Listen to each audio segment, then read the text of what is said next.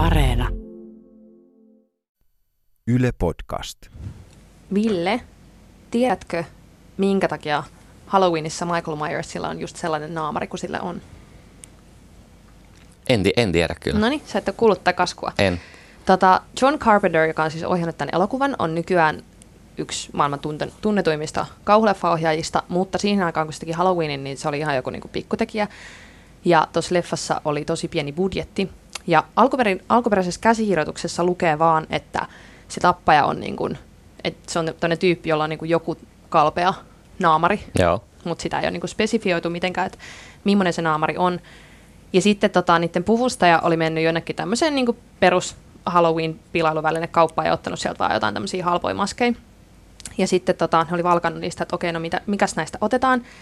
Ja se naamari, joka valikoitui tälle ikoniselle hahmolle, on itse asiassa Captain Kirk Star Trekistä. Onko? Joo. Okei. Okay. Ja sitten sitä on venytetty sitä naamariin, niin sitten se näyttää niin kuin, Eli siis oikeasti niin kuin Michael Myersin naama on William Shatner.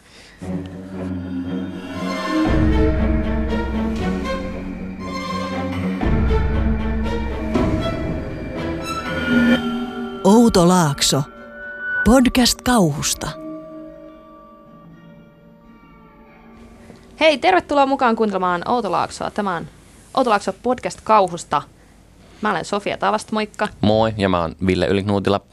Tämä on podcast, jossa me käsitellään kauhuteoksia, elokuvia, kirjallisuutta, pelejä, kerrotaan kaikkia kaskuja taustoista, niin kuin tuossa äsken, tehdään juonianalyysejä ja käydään läpi semmoisia parhaita kohtauksia. Kyllä, joo. Ja mä oon kirjoittanut tänne, että tämä on niinku tämmöinen puoliakateeminen Okei. podcast, koska toinen meistä on akateemikko ja toinen ei. Akateemikko. joo. Aa, Tai aihetta opiskellut ja toinen on vaan tälleen muutopohjalta. ihanasti tituleja. Joo, eli puoliakateeminen kauhupodcast. Joo, ja siis äh, jos et uskalla katsoa kauhua, niin ei haittaa yhtään. Me avataan kaikki nämä esimerkit sillä tavalla, että pysyt messissä. Eli voit saada tästä vähän semmoista kutkutusta elämääsi, Kyllä. vaikka kauhu ei olisikaan niin sun juttus. Joo, ja tulee varmaan aika paljon myös spoilereita, mutta niistä koitetaan aina sitten varoittaa etukäteen. No en mä tiedä, siis mä voisin vaan nyt sanoa, että mä spoilaan about kaiken. Joo, sama täällä. No niin, varoitettu on. Niin, paitsi semmoiset ihan niinku uusimmat, jos Joo. on tullut jotain tämmöisiä niinku just viime aikoina. Joo, mutta tota, tänään on siis tarkoitus puhua sellaisesta niinku perusteemasta, eli kun hirviö näyttää kasvonsa. Melkein jokaisessa kauhuleffassa on, tai kauhuteoksessa, huom, ei siis pelkästään elokuvissa, on, tota noin, niin, on, on niinku se hetki, kun jännitystä on kasvatettu silleen niinku huippuunsa, ja sitten paljastetaan se, tämä on se pahuus, Kyllä. joka on vaaninut meidän päähenkilöitämme tämän elokuvan ajan. Yes. Joo. Ja useimmiten siinä käy sillä tavalla, että sit kun se paljastetaan, niin se elokuva lössähtää ja sua ei enää kiinnosta. Joo, ja tänään puhutaan vähän siitä, että miksi näin tapahtuu ja miksi näin välttämättä ei tapahdu, millainen on hyvä hirviö ja näin edespäin. Miten jännitystä vähän rakennetaan ja, ja miten, mi, miksi se elokuva lössähtää yleensä just siinä kohtaa. Kun, Niin ja minkä takia se ylipäänsä pitää näyttää se pahuus Niin. vai tarvitseeko sitä näyttää? niinpä. Joo, nämä on meidän tämän päivän aiheita. Tota, aloitetaan sillä, että käydään vaikka niinku esimerkkejä läpi siitä, että, että mitä, tota, millaisia erilaisia tämmöisiä paljastuskohtauksia on. Joo. Hyviä ja huonoja. Hyviä ja Haluatko Ville huonoja. aloittaa jollain... No mä voin, mä voin hyvällä, aloittaa. huonolla? Mulla on täällä yksi hyvä ja, ja kaksi huonoa. Ja tota, no aloitetaan huonoista ensin, koska Joo. nega- negatiivisuuden kautta. Öö, ei varsinaisesti ole suoranaisesti kauhuteos, mutta hyvin kauhuelementtejä. Eli toi Stranger Things Joo. Netflix-sarja, niin se ensimmäinen kausi, niin siinä on mun mielestä erittäin huono hirviö. Mikäs siinä olikaan? Niin, nimenomaan. En kukaan edes muista. Se oli vaan lopussa joku semmoinen ihme mustalimainen humanoidi. Aivan. Demogorgon. Eli mun mielestä siinä on niinku huonon, huonon hirviön kaikki ainekset. Et se on semmoinen aika mitään sanomaton möykky. Stranger Things on siis tämä niin 80-luvulle Joo. sijoittuva tässä, missä pikkupojat etsii Kyllä, Netflix-sarja. Niin, tosi suosittu. Joo, niinku iso, iso hypeilmiö varmaan Joo. se retro, retrojutun takia. Mutta varsinkin tämä ekan kauden niinku pahis oli mun mielestä silleen, niinku, että blah. Et kun sen näki, niin ei mua kiinnostanut. Mä en jotenkin muista siitä Niin, niin, kans mitään. se kertoo kaiken mun mielestä. Se on niin mitään sanomaton semmoinen mm. vaan. Ja mä muistan sen nimenkin vaan siksi, että se on Dungeons and Dragonsista se nimi.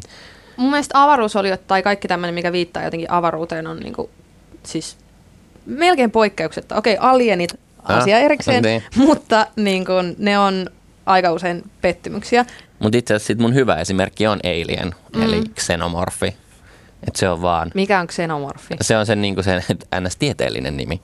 Et sehän, Alienhän on se elokuvan nimi, mutta Xenomorph on se, se olio.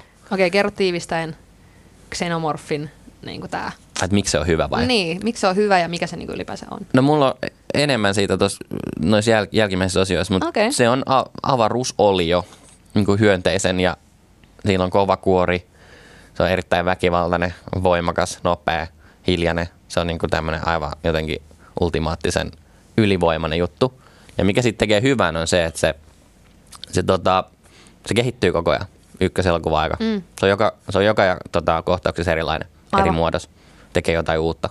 Että et se on niin kuin täysin ennalta, arvattava, ennalta arvaamaton myös. Niin, eli periaatteessa saat niinku jatkuvasti uutta semmoista paljastusta. Joo. Ja Alienissahan on niinku tämä kuuluisin kohtaus on se, onko se ensimmäinen kerta, kun tämä xenomorfi nähdään, kun se tulee chestbuster No, läpi sieltä. No joo, on, on kyllä. Joo, rinnasta. on. Et sitä ennen se on ollut vain niinku eri muodoissa. Niin, Niin, eli- tavalla, mutta on. Eli tämä tämmöinen kohtaus, missä yksi, yksi miehistön avaruusasemalla yksi miehistön jäsenistä voi huonosti ja Joo. sitten Kane. Jengi on kokoontunut siihen niin semmoisen leikkauspöydän ympärille, se, että uu, miten, mi, mitä, mikäköhän meininki tässä on. Ja sit Ei ole itse asiassa leikkauspöytä, vaan aha, ne on syömässä aamiaista. Ai, Joo. okei. Okay. Ja sitten sen rinnasta tulee sellainen, miten mä kuvailisin Mato. niin. Iso mato. Niin mä olin jotenkin silleen sanomassa, että peniksen näköinen, mutta ei se ole. Anteeksi. No niin. Uh, joo, se on syystäkin yksi Joo. elokuvahistorian tämmöisiä niin Kyllä, tunnetuimpia kohtauksia. Joo. Joo, On mulla, no, no huonoilla riittää nyt vaikka kuin paljon. niin, mutta siis silleen just, että pointtina, että, että huono on semmoinen, mikä ei ole jäänyt mieleen. Niin. Okei, mä kerron mun, mun niinku valinnat hyväksi ja huonoksi. Aloitetaan huonosta. Ää, mun mielestä me ollaan katsottu tää yhdessä semmoinen elokuva kuin Mama. Joo. Joo, tämä on siis niinku, premissi on semmoinen, että, että isä on kaapannut kaksi tyttöään ja se vie ne semmoiseen metsämökkiin ja aikoo tappaa ne. Ja sitten toinen niistä tytöistä katsoo ikkunasta ja sanoo isälle, että there's a lady out there and her feet don't touch the ground, josta syntyy heti semmoinen mielikuva, että Aa, mikä siellä onkaan. Ja sitten tois- toisella tytöllä on silmälasit, eh, jotka hajoaa ja sitten tota, toi, että se ei niinku tavallaan näe sen takia tätä niinku pahaa entiteettiä, tai siis tätä entiteettiä kunnolla. Ja se toinen niistä lapsista on vaan niinku tosi nuori, että se, se on joku ihme kaksivuotias, niin se ei niinku tavallaan ymmärrä pelätä sitä. Ja sitten se isä meinaa tosiaan ampua nämä tytöt, mutta tämä mama-entiteetti pelastaa ne. Ja mun mielestä tässä on tosi niinku hienosti rakennettu se semmoinen, että miltäköhän se näyttää. Et jotenkin se, että elokuvassa on kaksi hahmoa, jotka on nähnyt tämän kummituksen, ja toinen ei näe sitä kunnolla, niin se ei uskalla, tai niinku osaa pelätä sitä, ja toinen on vaan niin nuori, että se ei osaa pelätä sitä. Ja sitten sitä vähän silleen, niinku, sieltä näkyy semmoisia mustia varjoja ja muuta semmoista jotain hienoa niinku leijovaa tietokoneanimaatiota, pitkin elokuvaa, mutta sitten se niinku payoff siitä, että sit kun lopulta niinku näytään katsojalle, että täältä se niinku näyttää, niin se on niinku niin väsykkä väsynyt. Niin. Se on semmoinen niinku luurangon näköinen venytetty, tosi laiha nainen, joka niinku, ei se niinku vaan oikein herätä mitään tunteita. Ja sitten sit myöskin sille, että sitä niinku näytetään tosi paljon siinä elokuvassa, että siinä on joku niinku 15 minuuttia yhteensä. Varsinkin lopussa. Aivan, niin että kaikki tavallaan mystisyys katoaa siitä hahmosta. Joo. Mä jo pelkäsin, että tulee sulta hyvänä esimerkkinä. Koska mä mietin ihan samaa tätä mamaa. Että se on jäänyt mun mieleen semmoisena, että blah. Mä luulen, että se on jäänyt sen takia, koska siinä on niin hieno se niinku kasvatus. Niin on. Että on semmoinen olo, että sä odotat just, että voi vitsi, kun niinku tässä, tässä on nyt jotain niinku tosi hienolla tavalla karmaisevaa, ja sitten se on niinku niin vahva se pettymys siitä. No toinen samantyyppinen, missä on niinku, tota, sit taas hyvä esimerkki tämmöisestä niinku paljastuskohtauksesta, revealista, niin tota, eh, espanjalainen zombikauhuelokuva Rek, joka oli itse asiassa toinen mun graduni aiheestakin, niin siinä on niin kuin, äh, mahtava tämmöinen NS-pääpahiksen paljastus siitä, että, että kun zombikauhut on usein sellaisia, että okei, no siinä on zombeja, ja sitten se tavallaan vähän niin kuin tiedät aina, että no, että niitä voi olla erinäköisiä, mutta ne on niin kuin, Mm. zombeja, että sä luulet tietävästi niin kuin sen tarinan säännöt. Rekissä on siis tämmöinen toimittaja, joka menee tekemään tämmöistä dokumentti-uutisjuttua, ö, kerrostaloon ja sitten se kerrostalo suljetaankin, koska sinne tulee niin zombiepidemia ja kukaan ei pääse sieltä pois ja sitten ne joutuu tavallaan pakenemaan niitä zombeja aina kerroksen ylemmäs ja ylemmäs ja ylemmäs. Ja sitten sieltä yläkerrasta kuuluu koko ajan vähän semmoista niinku kolinaa. Eli annetaan niinku ymmärtää, että täällä on olemassa vielä joku tämmöinen niinku pääpahis, mikä sieltä sitten niinku tulee. Niin, tota, niin se, että sitten kun lopulta ne pääsee sinne ylimpään kerroksen toimittaja kameransa kanssa, niin elokuvan genre vähän niin kuin muuttuu. Eli se, että kun sä oot luullut olevasti niin puhtaasti zombielokuvassa, niin sitten siihen tuleekin tämmöisiä niin katolilaisen uskonnon Joo. demonikauhun piirteitä. Että sieltä löytyykin tavallaan tämmöinen huone, missä on semmoisesta niin lehtileikkeitä ja muuta tietoa tämmöisestä riivatusta tytöstä, niin sitten yhtäkkiä tuleekin semmoinen, että aah, että okei, että ne säännöt onkin itse asiassa tässä leffassa niin vielä pahemmat. Eli siinä niin tosi vahvasti pääsee siihen, että kun kauhuleffassa aina niin toivoo ja pelkää vähän niin kuin sitä, että tästä tulee tapahtumaan jotain vielä pahempaa. Mm. Niin siinä niin kuin tavallaan ne onnistuu hirveän hyvin kasvattamaan sitä, että se on jotain vielä pahempaa.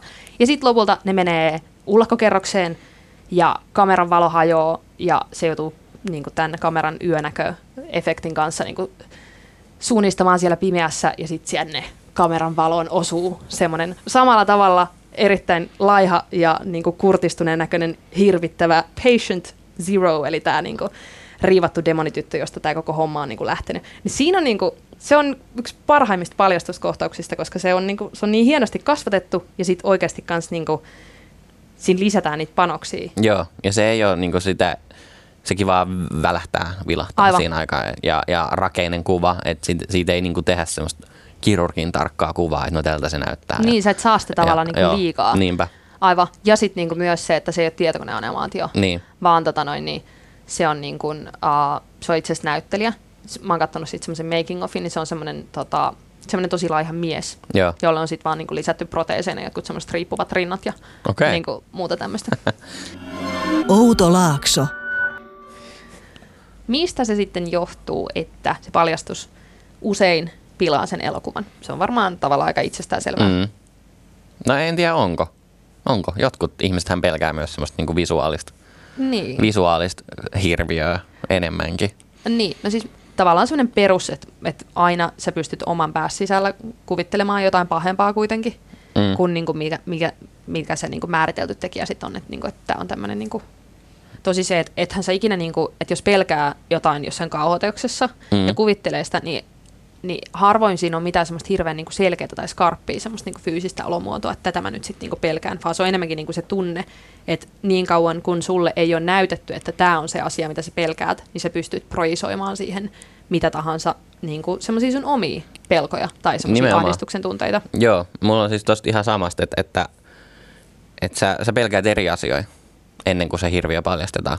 Ja sitten sen jälkeen, kun se paljastetaan, niin sun pitäisi pelätä sitä, pelätä sitä hirviöä mutta aika harvoin se hirviö on sellainen, että sitä enää pelkää, koska et sä pysty samaistumaan siihen. Aika harvaa meistä on kuitenkaan jahdannut joku tappaja pelle, mm. niin kuin kosminen paha, niin siihen on ehkä aika vaikea siinä kohtaa enää sit ammentaa itsestään sitä, että no kyllä mäkin muistan, että tuolta mustakin tuntuisi, kun toi niin jahtas mua. Et siitä mä niin mietin, että, että ennen kuin se hirviö paljastuu, niin siinä keskitytään niin eri asioihin siinä pelottelussa. Siinä just niin kuin, siinä jonkinlaista avuttomuuden tunnetta tai sellaista – väkivallan pelkoa tai mitä ikinä sä niin itse pelkäät, niin, niin siinä sitä niin boostataan. Mutta sitten kun sä näetkin se hirviön, niin, niin sitten se yllättävyys, omakohtaisuus katoaa siitä. Aivan, niin kuin henkilökohtaisuus katoaa siitä elokuvasta. Mm. Siinä kohtaa mun mielestä. Ja mulla on siis tämmöinen teoria tästä, että et mun mielestä niin kauhu on niin kaikkein genreistä tosi henkilökohtaisin.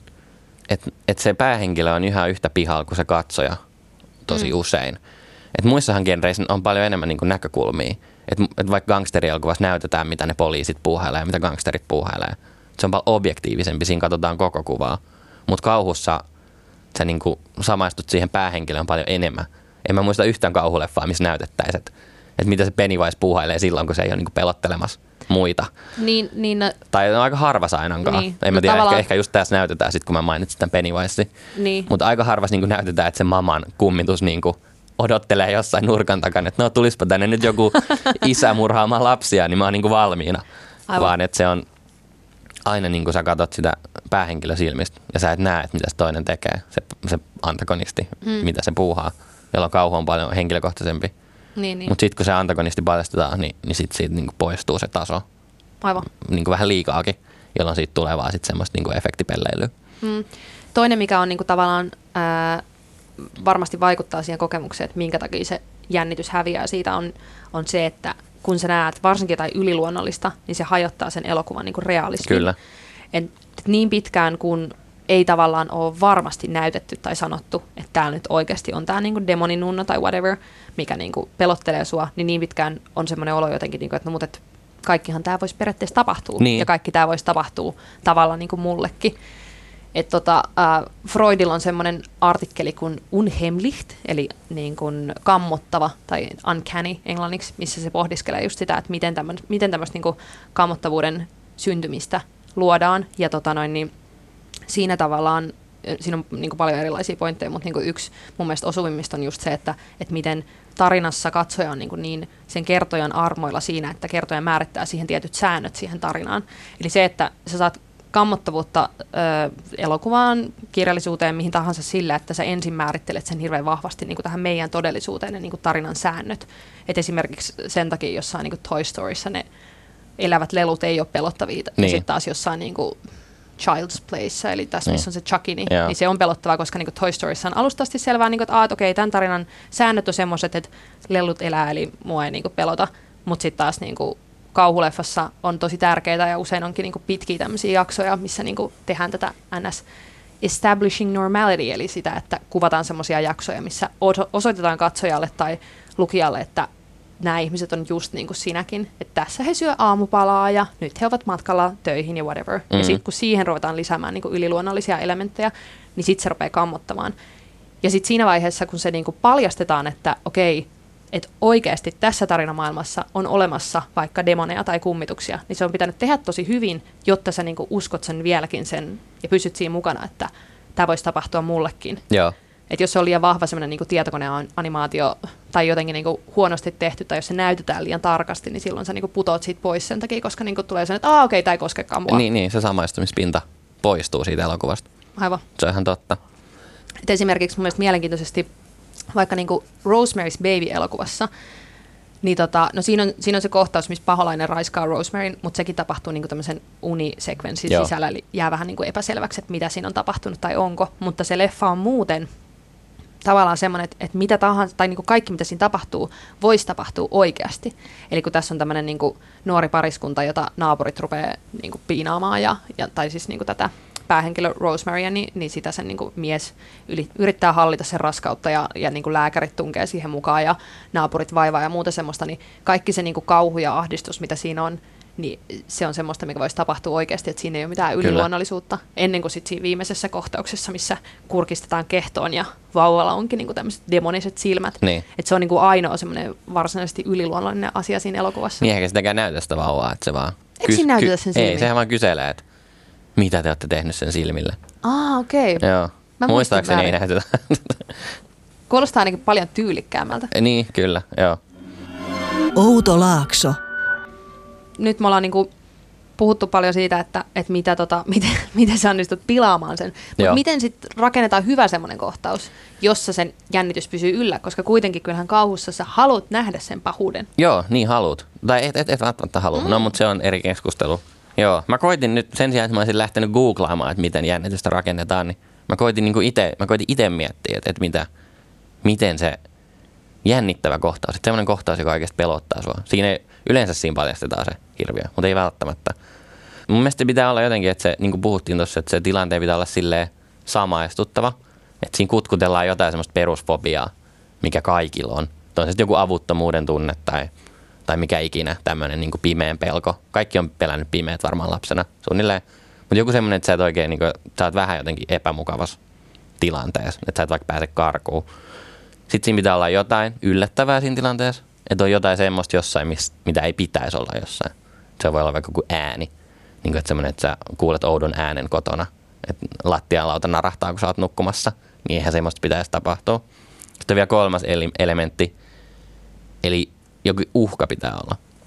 Vaikka niin kuin väkivallan uhka. Että eihän siinä muuten ole siinä hirviössä ole mitään jännittävää, jos ei voi tehdä sulla mitään. Mm. Mutta sen pitää tehdä sul, sen pitää niin jotenkin aiheuttaa sulla sellaisia asioita, mitä sä et halua, että sulla aiheutetaan. Eli nämä kun pistää yhteen, tai ehkä jossain voi olla kertomerkkikin, mm. niin sitten tulee niinku jännittävä kohtaus. Ja sitten miten tämä liittyy siihen hirviöön, niin, niin hyvä hirviö mun mielestä niinku tehostaa näitä tunteja.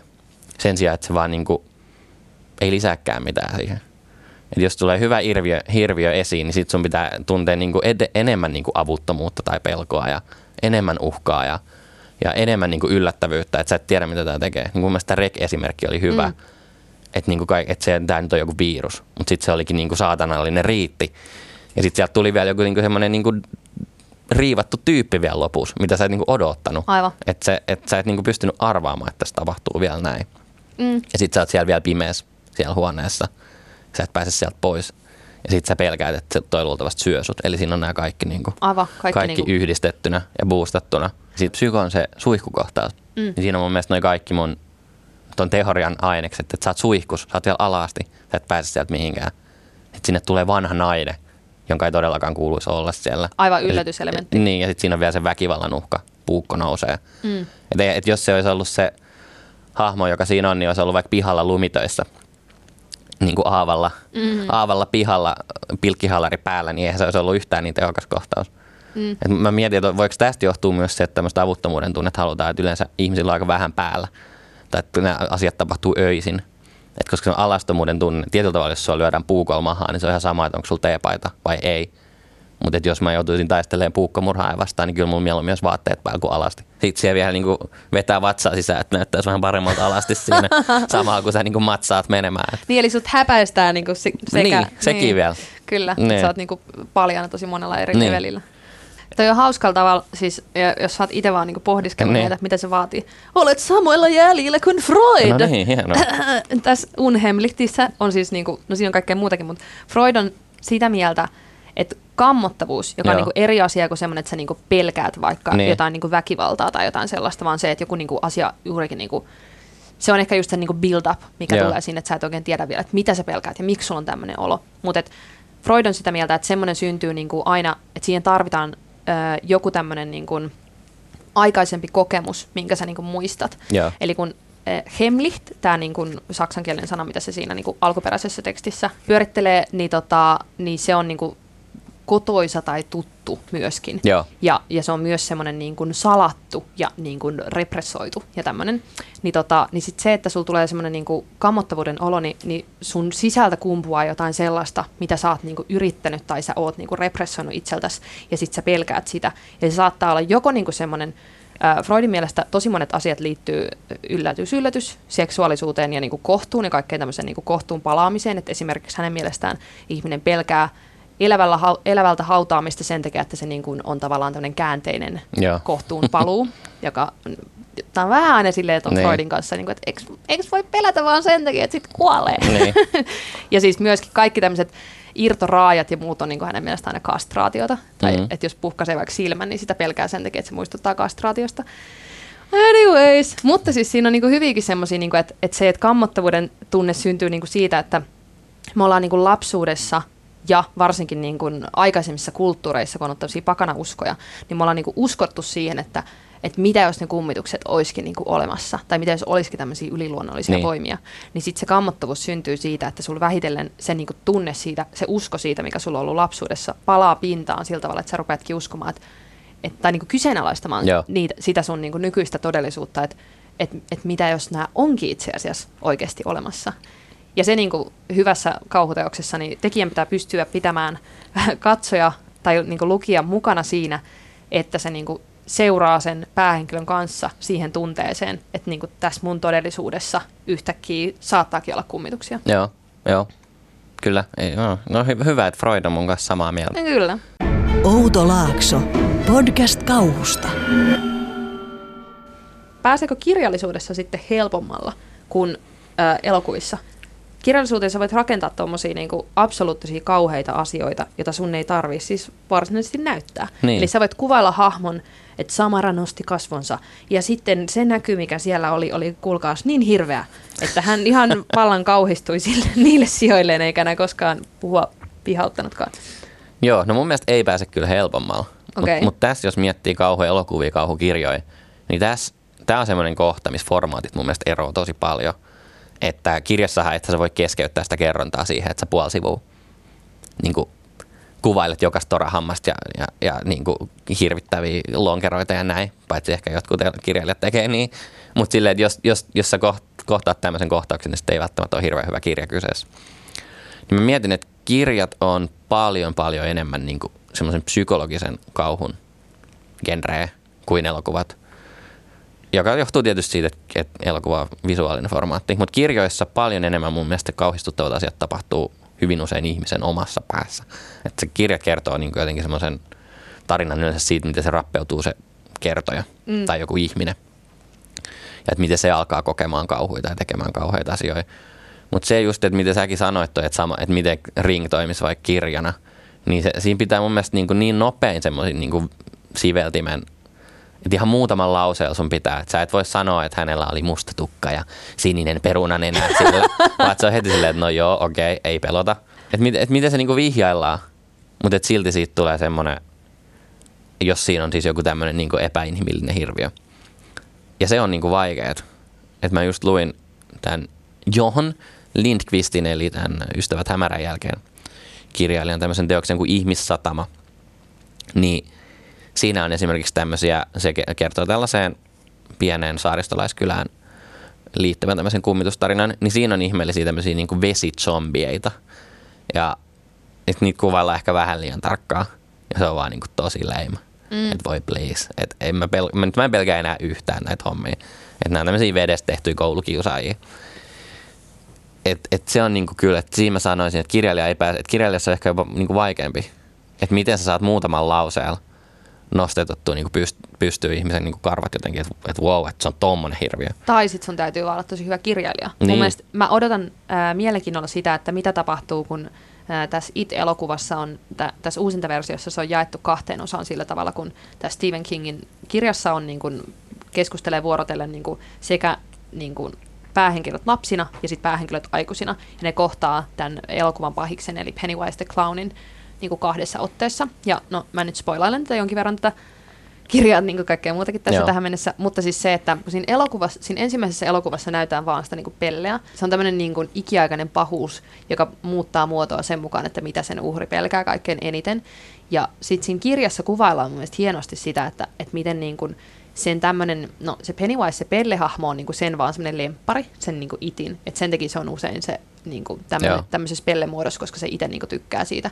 Mutta sitten niinku myös ihmismielelle kaikkein niinku hallittavin muoto, missä ne pystyy näkemään sen niinku lähinnä sitä niinku todellista itseään, on tämmöinen valtava naaras hämähäkki. Ja ainakin siinä niinku 80-luvun versiossa se nyt on niinku tietenkin aivan niinku todella dorkan näköinen.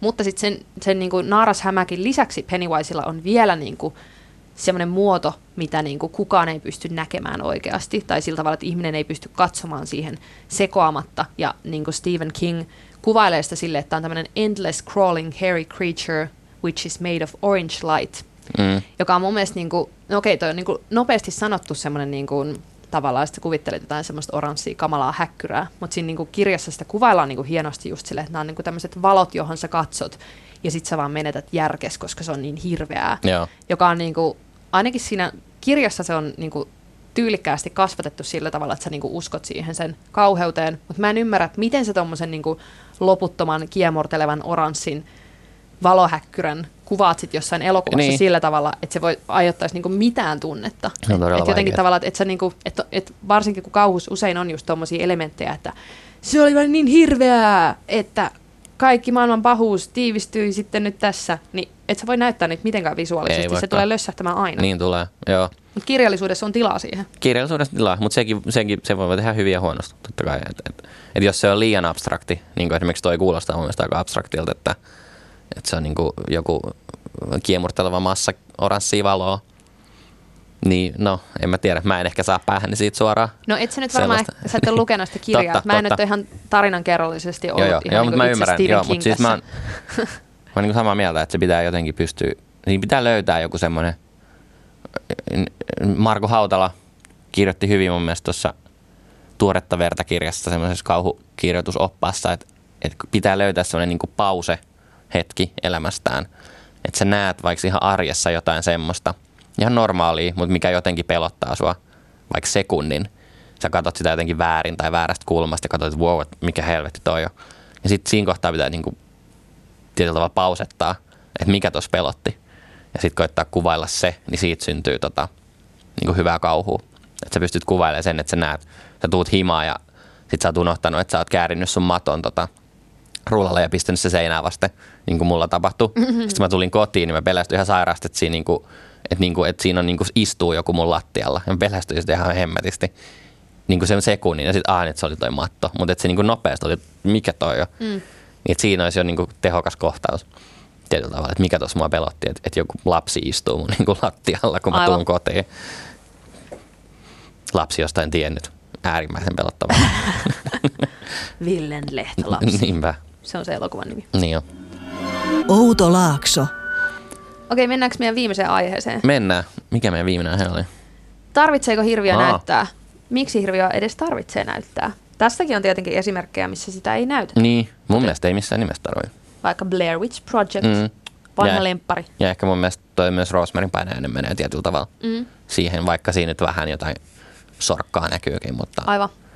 Eli aika monet niin kuuluisat ja tyylikkäät esimerkit on sellaisia, missä sitä hirviötä sit itse asiassa ei näytetäkään. Joo. Eli jätetään mielikuvitukselle tilaa. joo, kyllä mä niinku omalla mutulla sanoisin, että ne missä ei näytetä on itse asiassa parempia elokuvia yleensä, jos miettii ihan elokuvagenreä. Ihan vaan senkin takia, että se on niin sikavaikeaa Niin. pitää sitä semmoista niin monsteria oikeasti semmoisena universaalina, että se koskettaisi kaikkia. Joo, Paranormal Activity, joka oli toinen mun gradunin kohdeelokuvista, niin se on siitä mielenkiintoinen, että siinä, tota, no siis tämä on, tää on leffa, missä ö, näkymätön deko- demoni piinaa tämmöistä nuorta pariskuntaa, ja, ja kaikki tämä tallentuu tota noin, niin, tämmöiselle kotivideokameralle, kun ne yrittää saada niin kuin, nauhalle sen, että miltä se näyttää, tai niin kuin, että mi- mitä ylipäänsä yöllä tapahtuu, että miksi täällä tapahtuu tämmöisiä kummallisia asioita.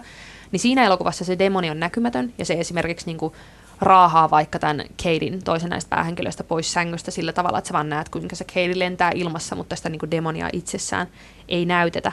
Ja siinä leffassa ei ollut mitään semmoista niin fyysistä manifestaatiota ollenkaan, että se loppukin sellaisen kohtauksen, jossa itse asiassa kamera jää yläkertaan kuvaamaan ja sitten sä kuulet alhaalta vaan sen niin kuin verilöylyn, Joo. kun niin kuin tavallaan tämä demoni sit lopulta tappaa sen niin kuin pariskunnan totaalisesti, että se menee sen Katein kehoon sisään ja sitten tappaa sen, sen poikaystävän Maikan ja semmoista.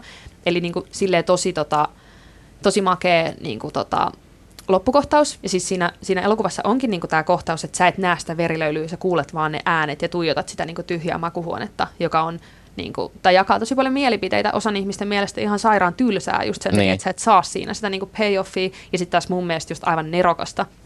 Mutta tota, alkuperäisessä lopussa tämä ohjaaja Oren Pellin niin kuin alkuperäisessä versiossa se leffa loppuu siihen, että niin kuin sä kuulet, kuinka poliisit tulee paikalle ja ihmettelee, että oh, what the hell, mitä täällä on tapahtunut, ja sä et niin kuin näe mitään. Mutta studio oli vaatinut, että no ehkä myös jatko-osan takia, mutta joka tapauksessa, jotta niin kuin ihmiset saa sen jonkun pienenkin payoffin siitä, niin se loppuukin se elokuva siihen, että tämä demonin riivaava Katie kävelee yläkertaan. Sekin on kyllä vaikuttava kohtaus, mm. kun sä, ku, sä tuijotat sitä tyhjää makkaria ja sä kuulet ne portaiden kuminat, kun se lähtee tulemaan sieltä. Sitten se tulee sinne huoneeseen, heittää se poikaystävän ruumiin nurkkaan ja lähestyy kameraa. Ja viimeinen kuva on se, kuinka se Katie, niin kuin, sen naama vääristyy ja se huutaa niin kuin, ja hyökkää kameran kimppuun. Ja mun mielestä se niin kuin täysin pilaa se elokuva, että minkä takia tämä, minkä takia tämä niin demoninaama piti ottaa tähän mukaan, että se rikkoo kaikki just ne todellisuuden säännöt ja muut, mikä siinä oli tosi herkullista, mutta studio vaati tätä, koska kauhuelokuvayleisöt haluaa nähdä sen niin. lopullisen version. Joo, mullakin täällä oli, että, että miksi se pitää näyttää. Että musta, että, että ihmiset varmaan sit tykkää vaan niinku spektaakkelista tietyllä tavalla. Että ne, että ne haluaa nähdä sen jonkun monsterin. Ja mun mielestä se on tosi, se on tosi laima. Että, että, että, niinku, että just parhaat elokuvat on semmoisia, missä sitä ei näytetä.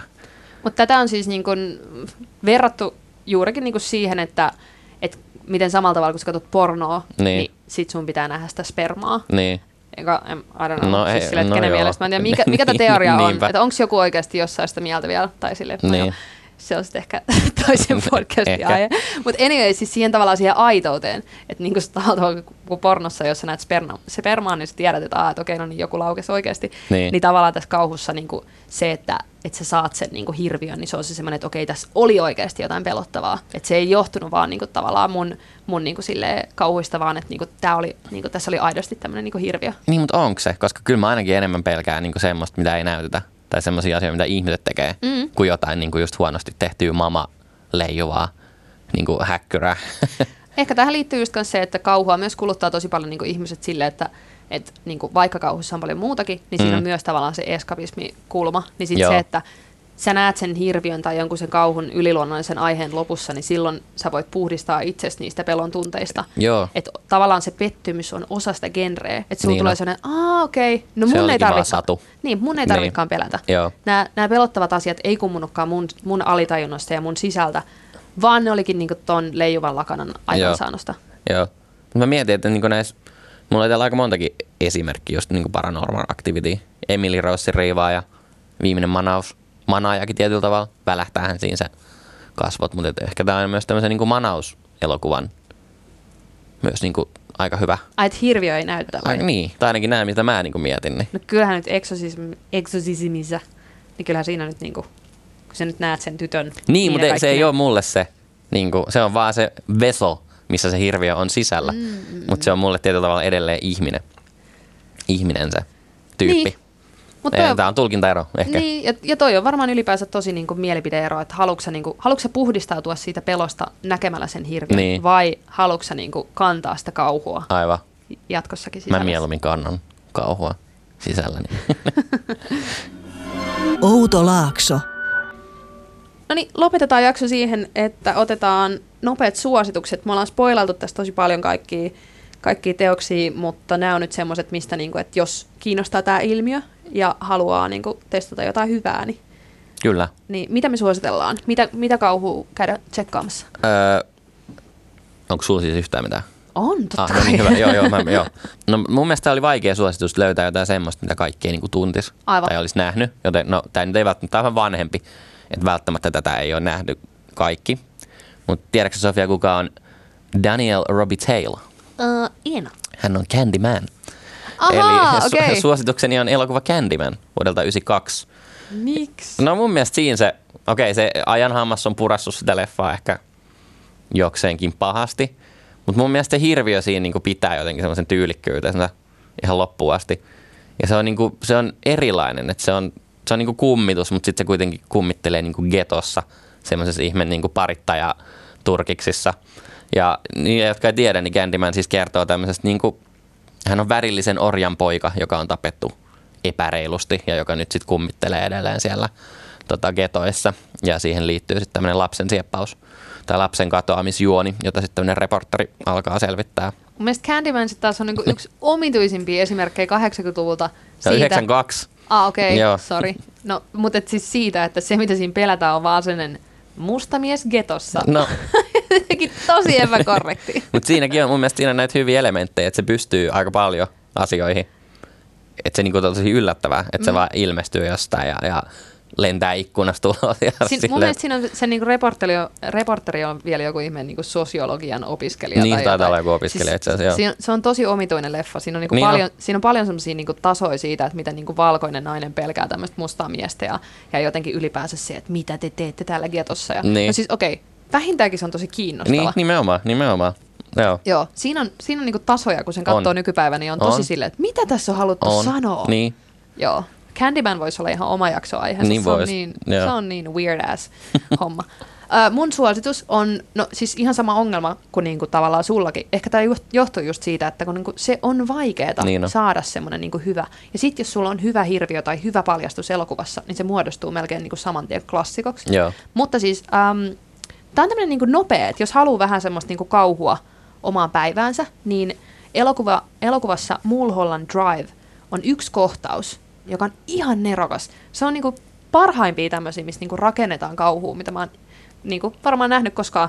Tota, siinä on siis tämmöinen kaksi tyyppiä, kaksi miestä menee tämmöisen, ää, mikä se oli se? Winkies Diner Okei. Okay. ravintolaan.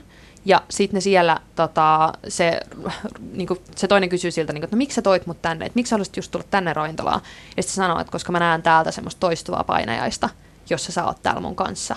Ja sitten ne rupeaa keskustelemaan siitä ja, ja se niinku, tilanne purkautuu. Mä en nyt halua sanoa siitä mitään, mutta se on semmoinen, missä niinku, todella upeasti viiden minuutin sisällä saadaan niinku, luotua täysin semmoisesta kasuaalista tilanteesta semmoinen, että sä itsekin uskot siihen painajaiseen, niin kuin missä ollaan sisällä. Joo. Se on siitä niin kuin, tosi siisti kohtaus, koska se on vähän niin kuin semmoinen lyhyt elokuva siellä sen niin kuin elokuvan sisällä, koska niin kuin Mulholland Drive on niin kuin, se on aika semmoinen niin kuin sekava kokonaisuus Kyllä. kuitenkin, että, niin kuin, että tavallaan ei, ei ole tarkoituskaan välttämättä niin, kuin niin hirveästi olla perillä niin kuin juonesta tai muusta. Ja tämä yksittäinen kohtaus ei varsinaisesti niin kuin toistu sieltä, tai siis silleen, että, että niihin hahmoihin ei palata eikä mitään. Joo. Niin kuin, että se on vaan semmoinen niin jotenkin yksittäinen kauhun jyvänen siellä. Ja itse asiassa David Lynch on niin kuin kuvannut sitä semmoisena, sillä on tämmöinen termi kuin, oliko se nyt Duck's Eye, joka on niin kuin silleen, että jokaisessa elokuvassa on niin kuin tavallaan se timanttikohtaus, koska niin kuin Ankalla on esimerkiksi, niin kuin Ankan pää on David Joo. Lynchin mielestä niin hieno, Joo. ja sitten siinä Ankan päässä kaikkein hienointa on sen niin kuin loistava silmä. Niin Tämä on tämän elokuvan Duck's Eye. Selvä homma. Mm, niin se kannattaa tsekata, vaikka ei niin kuin jaksaisi muuten niin kuin Koko elokuvan katsoa. mennä sitä läpi sitä suotesta Joo. Mulholland Driveen. Tämä oli Outo Laakso podcast kauhusta tällä kertaa. Ihan mahtavaa, että kuuntelit loppuun asti. Kyllä, kiitos tästä. Jos haluat jatkaa keskustelua, kommentoida, kritisoida, väittää vastaan tai kertoa omia esimerkkejä, Tai ehdottaa uusia aiheita, niin ainakin mut löytää Twitteristä nimeltä Ville YK. ja mut löytää Instagramista. Mun nikki on Tufia. Jos haluat muutenkin lisää Outolaaksoa, niin meidät löytää Facebookista. Laita haku Outolaakso ja tuu juttelemaan. Yle Podcast.